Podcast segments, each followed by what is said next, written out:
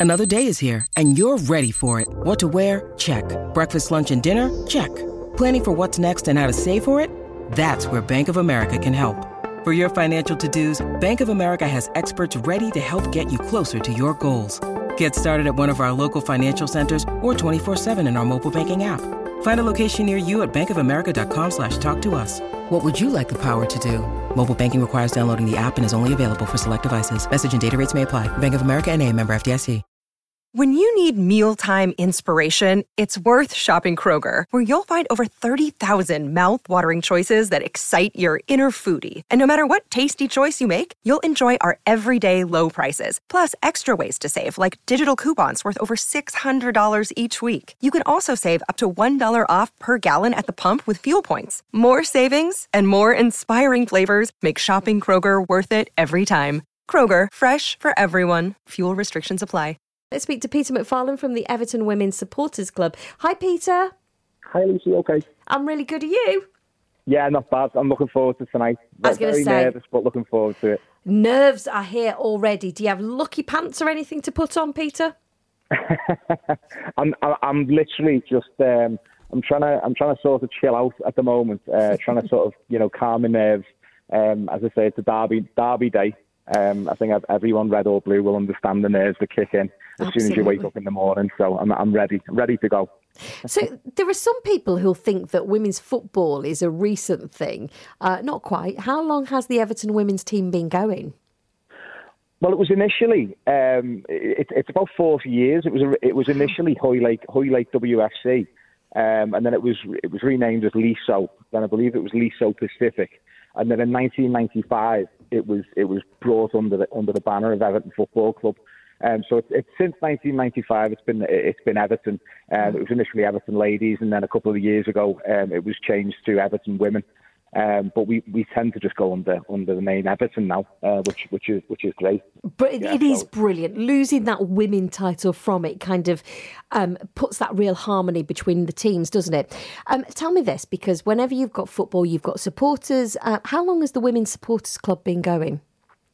Well, our chair, Julie Macon, uh, was was sort of in and around the Everton setup for for a long time. Julie actually used to play. She didn't play for Everton, but she played she played for a number of years as a goalkeeper. Uh, but she actually formally formed the, the, the supporters club in 2007, um, and she's done amazing work over the years. Um, certainly years before I was I was even going. So, you know, she she's she's done a fantastic job, Julie. Um, you know, she's she been following the team all the way, all the way through, um, all the way, you know, um, to Southport, and, and now we've moved to Walton Hall Park. She's been such a key part uh, to our of our supporters, and certainly everyone in and around the team knows her very well. And how many members do you have? We have around. It's growing all the time, and um, we we've got around hundred. We've got around thirty to to fifty. You know, constantly active members on our WhatsApp group. Um, and then we've got a committee of five of us. So there's, there's myself, Julie Macon, Tina Tinsley, uh, Fiona Kerr, um, and Meg, who and basically we organise everything. So we organise things like the flags, away trips, um, and, and things like the atmospheres and things, um, song books, or, and the like. Um, so yeah, it's, as I say, it's growing all the time. We've actually got fans all over the world as well who've, who've, who've happily joined us now. So it's uh, it's growing. It's growing. And Peter, what was it about the women's football that made you get so invested and so engaged um, to join the supporters club? Well, I started going when, when Everton were playing in Southport, um, and basically, what a friend, me and a friend of mine actually went to went to a couple of pre-season games, and then we, we decided that we wanted to really start sort of backing the team. I'd obviously always had an interest in the women's team, going back to when Toni Duggan was first there, and we had that fantastic team with, with, with so many so many players who ended up getting poached by Manchester City. But yeah, you know, I always you know followed the team then, but but I started going regularly. Um, probably about four or five years ago now, where, to the point where I was I'm going every week and I'm, I'm supporting, you know, going going to away games and everything else. I mean, I've had a season ticket at Goodison for 25 years, so I've all obviously I'm Everton mad. Um, but, you know, the club means the absolute world to me, and and it was just sort of it, it was just a case of me seeing players wearing that Everton badge and wanting to support them. And any, you know, anyone who represents our club deserves our backing. Um, and I'm a, I'm a huge believer in the in the fact that um, there's no Everton men and Everton women. It's just Everton. Love that. Peter, have you noticed more interest in the women's game?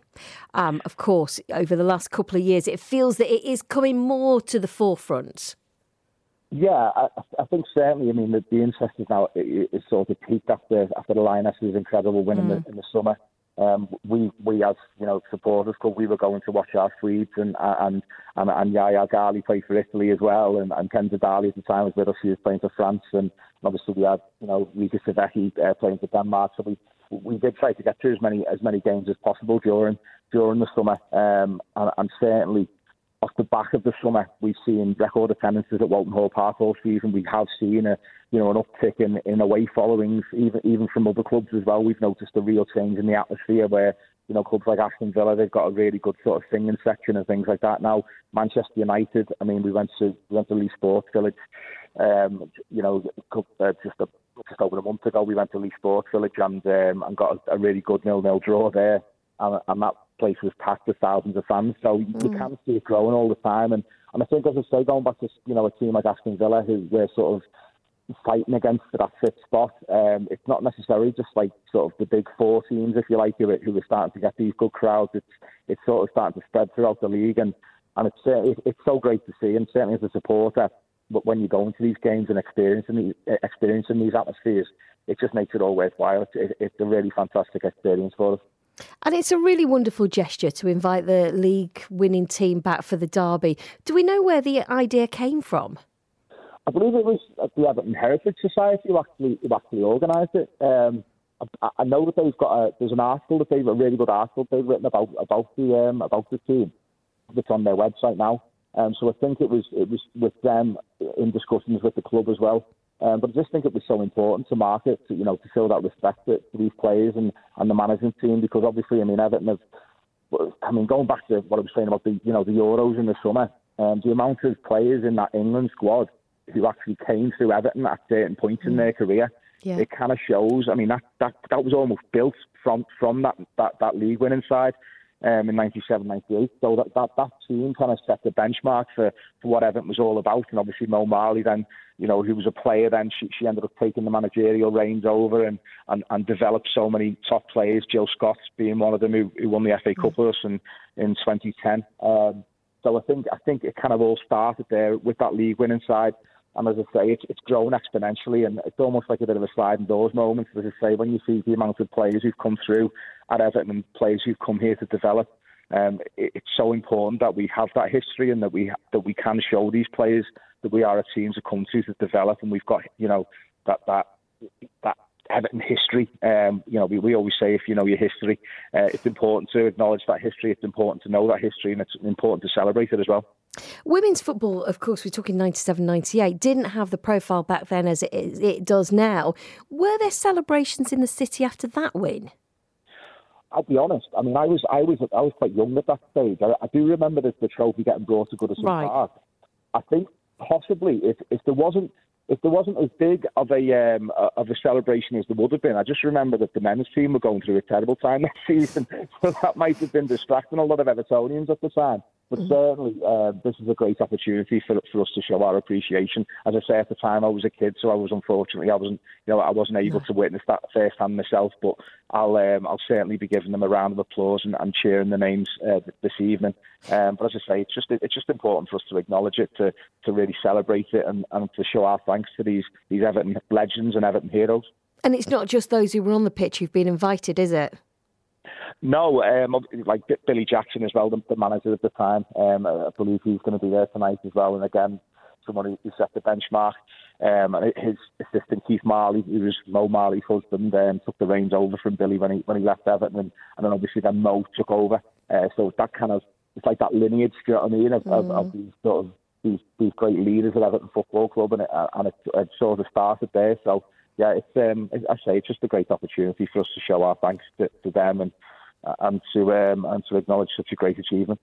And I've got to ask because people do tend to get very heated when these two sides meet in the men's game. Is the women's derby as hotly anticipated as the men, or is there a bit more camaraderie? Um, I mean, you, your opening words to me were the nerves were building up already. Yeah. Oh, don't. Yeah. I mean, it's the Merseyside derby. This is the game, the first game we look forward to at the start of the season. As soon as the fixtures came out, Um, obviously, Liverpool having just got promoted as well, we've missed we've missed these Merseyside derbies. Um, we were robbed of a um, of a Goodison derby just before lockdown when the first the first game was called off, and then obviously lockdown hit and Liverpool got relegated. So this has been a long time coming. Um, so I think as well we've got to bear in mind that I'm sure Liverpool will be a wounded animal. You know, we, we beat them 3 0 at Anfield. That's going to be something that's going to bound to have hurt them and their supporters. So they're going to be wanting to, you know, give everything tonight to try and put that right. So we've got to really, uh, we've got to be up for this game. We've really got to be up for it. And as I say, it's a Merseyside derby. You know, any sort of friendships go out the window as soon as the whistle blows, and any sort of camaraderie goes out the window. We're going to be we're going to be fighting for our team, and I'm sure the Liverpool supporters will be doing the same. And and you know it's um, and it's good to see. And again, it'll just add to the, to the atmosphere. Uh, you know, a Merseyside derby has such a special atmosphere. Um, obviously, the, the sometimes that can spill over, and, and I can get a bit. You know, there's a bit more bite to it. Certainly in the men's game, um, I've been I've been to Merseyside derbies before, where the atmosphere has been, you know, has been borderline, but I think tonight we'll we'll we'll show the best of both supporters. We'll yeah. be backing our teams from the first minute till the last, and um, as I say, it's a great start to women's football weekend. Uh, Peter MacFarlane from the Everton Women's Supporters Club. Your last words from us. Give us a prediction. Um, I would never normally do this, but I'm going to say a repeat of the 3 0 at Anfield. I think we've got you know fantastic players throughout the side.